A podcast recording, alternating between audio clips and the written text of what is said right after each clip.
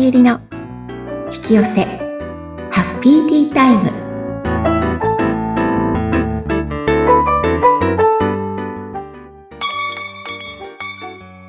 こんにちは。こんにちは自己実現コーチの深田さゆりです今日もハッピーなティータイムを一緒に過ごしましょ はい、さゆりさんお願いします。うはい 笑ってますけれども。はい。今日のハッピーアイテムはですねええ。前回お伝えしたはい。美味しいアップルパイのええ。パン屋さんがあるってお話ししたんですけど、はいそ。ちらご主人がやられていて、奥様の方の喫茶店、お奥様が経営されている喫茶店で、はい。これまたいろんなアイテムを置かれてるんですけれども、その一つ、ピーナッツペースト なんですけど、はい。 100%ピーナッツだけなんですよ。本当に。おー。だからなんか、何でしたっけ、練りごまとかはい。あるじゃないですか。あれって分離して、油分と、本物の練りごまって油分とごまのペーストの部分で分かれちゃったりしますよね。ずーっと置いとく、うんあんな感じでこのピーナッツも、本当に油分とピーナッツの部分で分かれて分離しするんですよ。はで、い。それをちゃんと混ぜ混ぜすると均一になるんですけど、うんめっちゃ濃厚で、はい。私が買ってるのは無糖タイプなので、うん。それにちょっと蜂蜜垂らして、パンの上に乗って食べ、食べたりとか、はい。クラッカーに乗せて食べたりとか、えー。そう、すっごい、しかもね、安いんですよ、意外と。あ、そうなんですかもう1000円しないんですよね、これ。えー。 170g ってなんか普通のジャムの入ったような、はい。いいジャムじゃないですけど、この瓶で、これ、値段、ごめんなさい、私すぐ忘れちゃうんで、7、800円だかそんなもんだったと思ったんですよね。えー。それなりの量も入ってるし。そう。ああ。ねこう手のひらに、片手に乗るサイズですよね。ねなんかさっき今、あのー瓶を見せてもらってるんですけど、可愛い瓶に入ってるんですね。またね、なんかすおしゃれな。ね素敵。もうで、ここのシールにね、へーカオリズ、お店の名前がはい。で、まあ、取り寄せているらしいんですけれども、うん。ものすごく作られてる方も、なんか、本当に、なんだろう、こ、心が純粋というか、うん。もうもう値段もあんまり上げずにやってくださってるそうで。はい。いいですね。これ、これすごいおすすめ。いやー、ちょっとすごい美味しそう。これね、パンにピーナッツクリームをべっとり、べっとりたっぷり塗って、はそこにジャムを乗せてサンドする。ほう結構、アメリカとか海外でこれ普通に食べるものらしいんですよね。うーん。であのーまあ、近くにあるパン屋さんでもそういう形で売ってるんですけど、はい。自分家でも作れるという、本当に濃厚 な。えー。ちゃんとね、ほん、うん。うんなんですあかのカオリズっていうね、お店のオーナー、女性のオーナーなんですけども、奥様ね。えっと、カオリさんって言うんです。で、カオリさんが、え、何でしたっけ、モロッコによく行ってるんですよ。はい。あの、年中モロッコに行っては、まあ、1ヶ月なり何ヶ月か生活したりとか、まあ、うん1週間ぐらいで帰ってくる時もあるんでしょうけれども、はい。すごいアクティブな方でうん、でもこれはモロッコのものじゃないです。日本のものなんですけども、うん、うん、こうんの。お店にはモロッコのね、いろんなものを、うんと、グッズとかも置いてあるので、ぜひ、カオリズっていはいうお店に行ってみてください。ね、楽しそうですね。はい。 はい。今日の、えー今回のハッピーアイテムは、ピーナッツペーストそうとでいうす。ことで、はいカオリズさんですね。はい。カオリズ。そうです。カオリさんでカオリズです。はい。カオリズのピーナッツペーストご紹介いただきました。はい。はい。なんか、にんまりしながら次 のテーマに行きたいと思います。もうね、ほんと話聞いてると、毎回もう食べたいんですよね。アップルパイもそうでしたけど。本当ねだから、これ、ズームでね、あの、やってますけど、リアルだったら、絶対私、これ、ちなみさんに出してるんですけどね。はい。そんな時が来ることを期待し ながら、はい。 えー今回の、えーお話に移っていきたいと思います。今回は、あの、手放しがなかなかできないという方がいらっしゃるので、はあるい。いは、本当に手放せうんと、なかなかやっぱり執着が強いと、どうしてもこれだけはっていうものってなかなか手放せないので、その時に、えっ、と、より簡単に手放すためのうん。魔法の言葉を紹介したい。魔法の言葉うんはい。でこれは、まず、例えば何か、大体、えっ、と、正しさを握った時って私たちって手放せないんですね。これが絶対にいいとか、うん。例えば健康で、こういう食べ物を食べてると体にいい。うんでも、例えばお子さんとかご主人とかが違うもの食べてたりとかすると、絶対こっち食べた方が健康にいいのに、あんなの食べてるからダメなのよとかって思うじゃん。うんうん。そういう時に、えっ、と、その自分の絶対これが合ってるんだからっていうのを手放せないと、子供とか旦那さんに押し付けじゃないですけど、なんでそんなの食べてるのとか、こっち食べなさいよとか、こういうことやってるからいけないんでしょっていうふうになっちゃって、うまうくんコミュニ、なんていうのかな。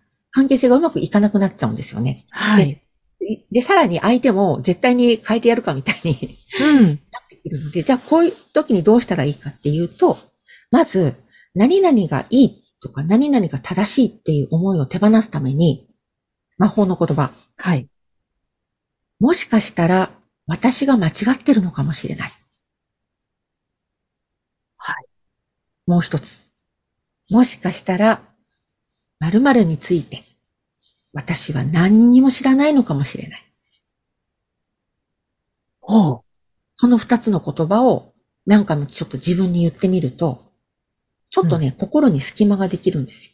ちょっと一回復習しておきますと、えー一つ目が、もしかしたら、私が間違っているかもしれない。で、もう一つが、もしかしたら、私は〇〇についてうん何も知らないのかもしれない。そう。ほ例えばさっきの食事だったとしたら、う。うん。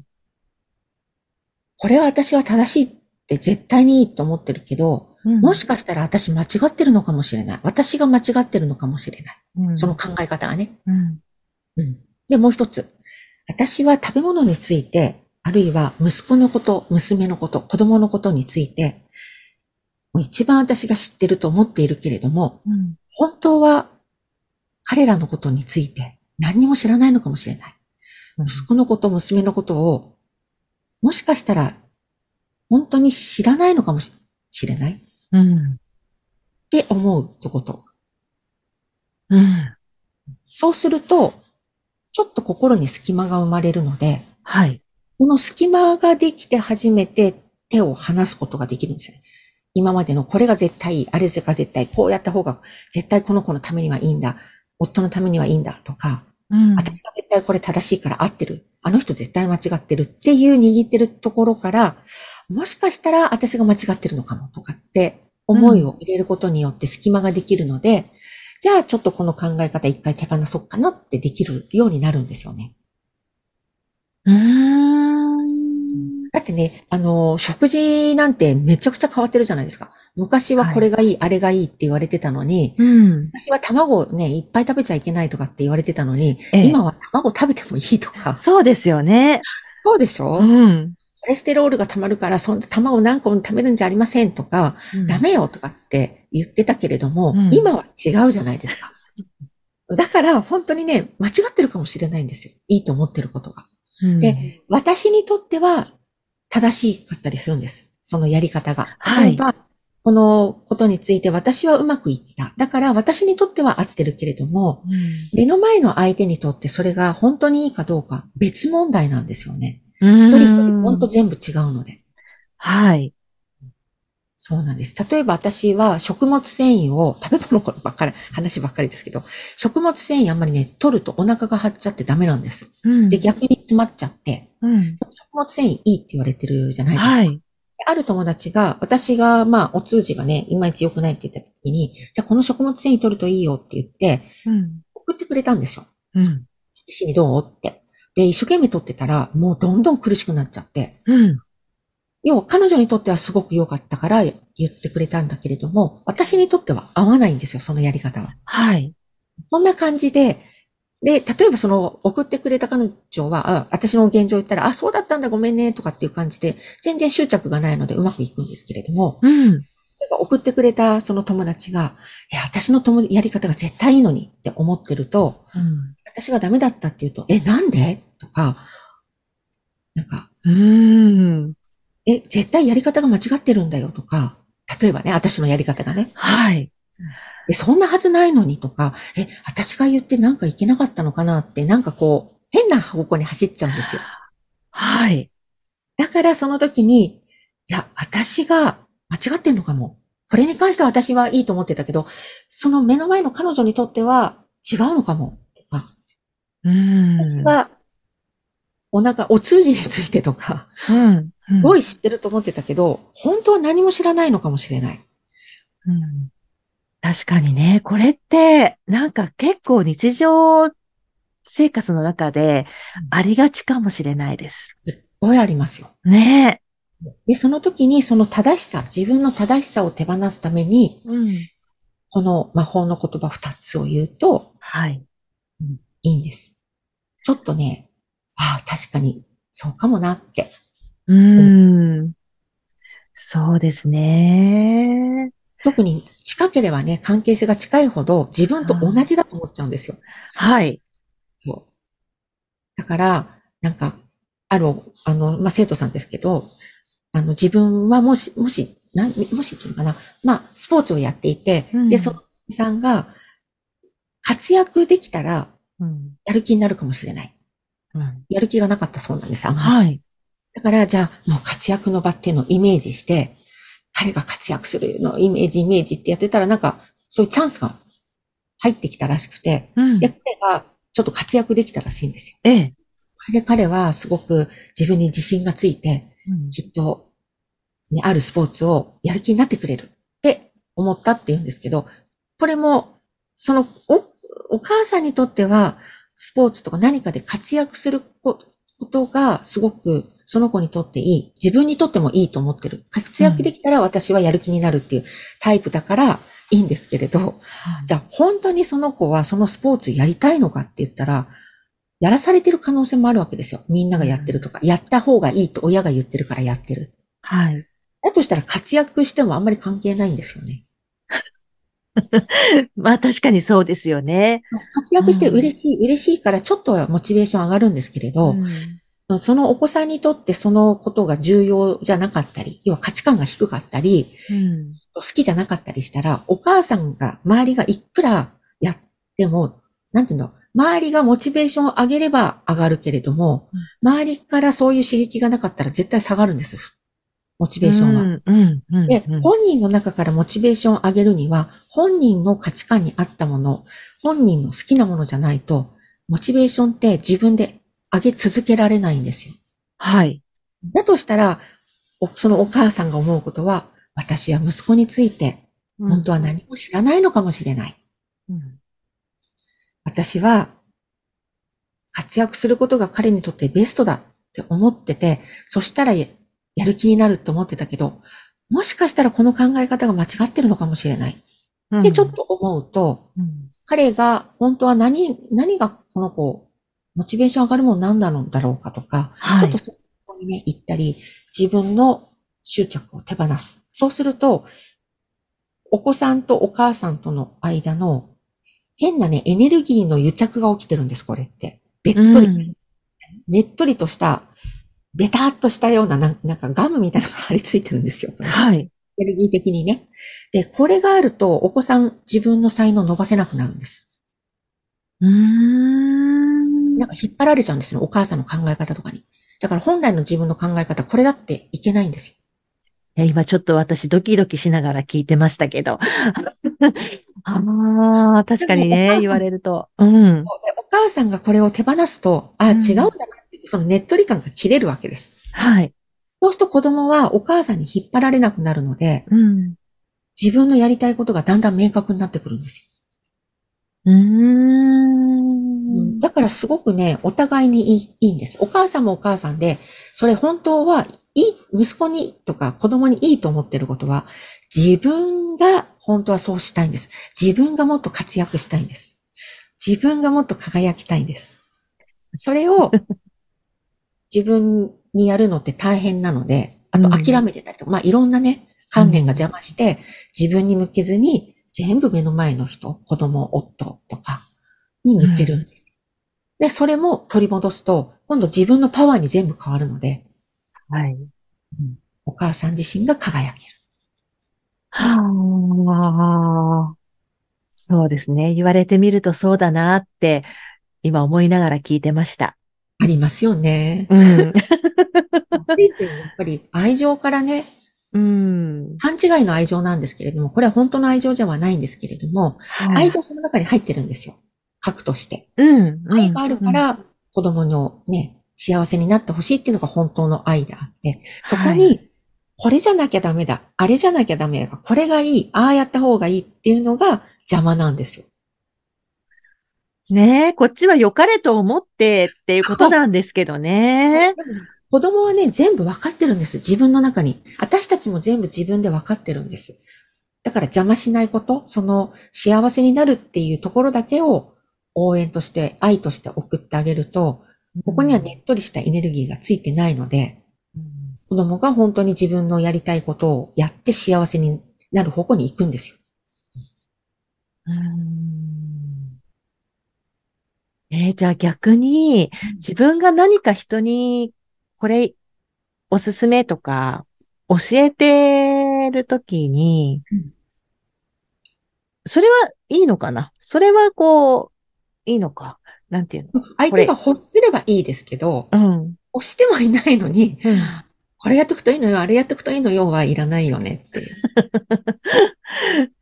ねえ。でもなんかね、教えてあげなきゃこれをやる、これをやって絶対いいからって絶対それは自分にとっていいことなんですよ。うん。相手にとっていいかどうかって、ほんとセンサーは万別というか、100人いたら100通りなんですよね。それは、でも本当何にでも言えますよね。ううんん、うん。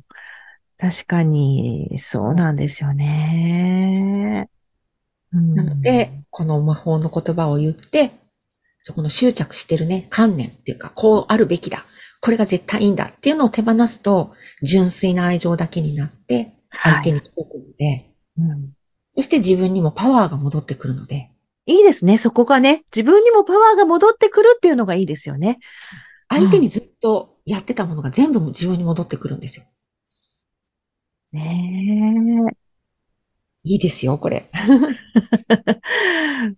ね、ちょっとね、割と、そうなりがちな、ね、こともね、あると思うので、あります、あります。ね、で気づいたら手放す。ね、気こづいのてこの言葉を言う。魔法の言葉をもう一回繰り返しておきましょうか。 はい。はい。私がもしかしたら間違ってるのかもしれない。二つ目。もしかしたら私は〇〇について何も知らないのかもしれない。はいこの二つの言葉です。えちょっと私も、押し付けそうになったら、 押し付けがましくなりそうになったら、 この二つの言葉でですね、もうちょっと隙間を作っていきたいと思います。これは言っちゃいけないんじゃなくて、言うときに押し付け、そのね、ちなみさんが言った押し付け感がなるんですよね。うんさらっとこう提案になるっていうか、こんなのもあるわよ、みたいな。うんうんうんうん。相手に任せる。うんうんうん。そうですね。そうう。んそういう感じにその微妙なさじ加減がね。でも、それで本当にね、エネルギーが乗るだけなので、手放したら言っても、さらっと、あ、そう、選択しないんだ、うん、わかった、みたいになるし、うん。そうですね。うん、確かに。で言っちゃいけないわけじゃないってことね。言って全然 OK。うん。うん。うん。そうかそうか。そうそこにね、謙虚さが乗るんですよね。なんうかん。ご強引ではなく、謙虚な感じのエネルギーになるので、逆逆にやってみようかなになったりするんですよ。あ、確かに。だって強くガンって言われるよりも、軽くどうみたいな感じで言われた方が、うあ、んじゃあちょっとやってみようかなってなりますもんね。そう、強く押すとね、どうしても、あの、はい、作用、反作用の物理法則じゃないですけど、ん、うん。されたら押し返すっていうのが出るので、ほおー、確かに。ご利用しされるといいっていう、もう反射的に出るん ですよ。そうですよね。確かに。うん。ちょっと肝に銘じて。これよりも、私すごい良かったのよ、これって自分のこととしてちゃんと話すと、うん。ここにご利用しかおしかも何にもなくて、うん。あ、そんなにいいなら私もちょっとやってみようかな、みたいに。そうですよね。うんその方が絶対いいです ね。もうぜひこんなところで今日のティータイムを終わりにしたいと思います。はい。番組を聞いてご感想やご質問などがありましたら、番組説明欄にさゆりさんの LINE 公式アカウントの URL を記載しておりますので、そちらからお問い合わせをお願いいたします。さゆりさん、ありがとうございました。ありがとうございました。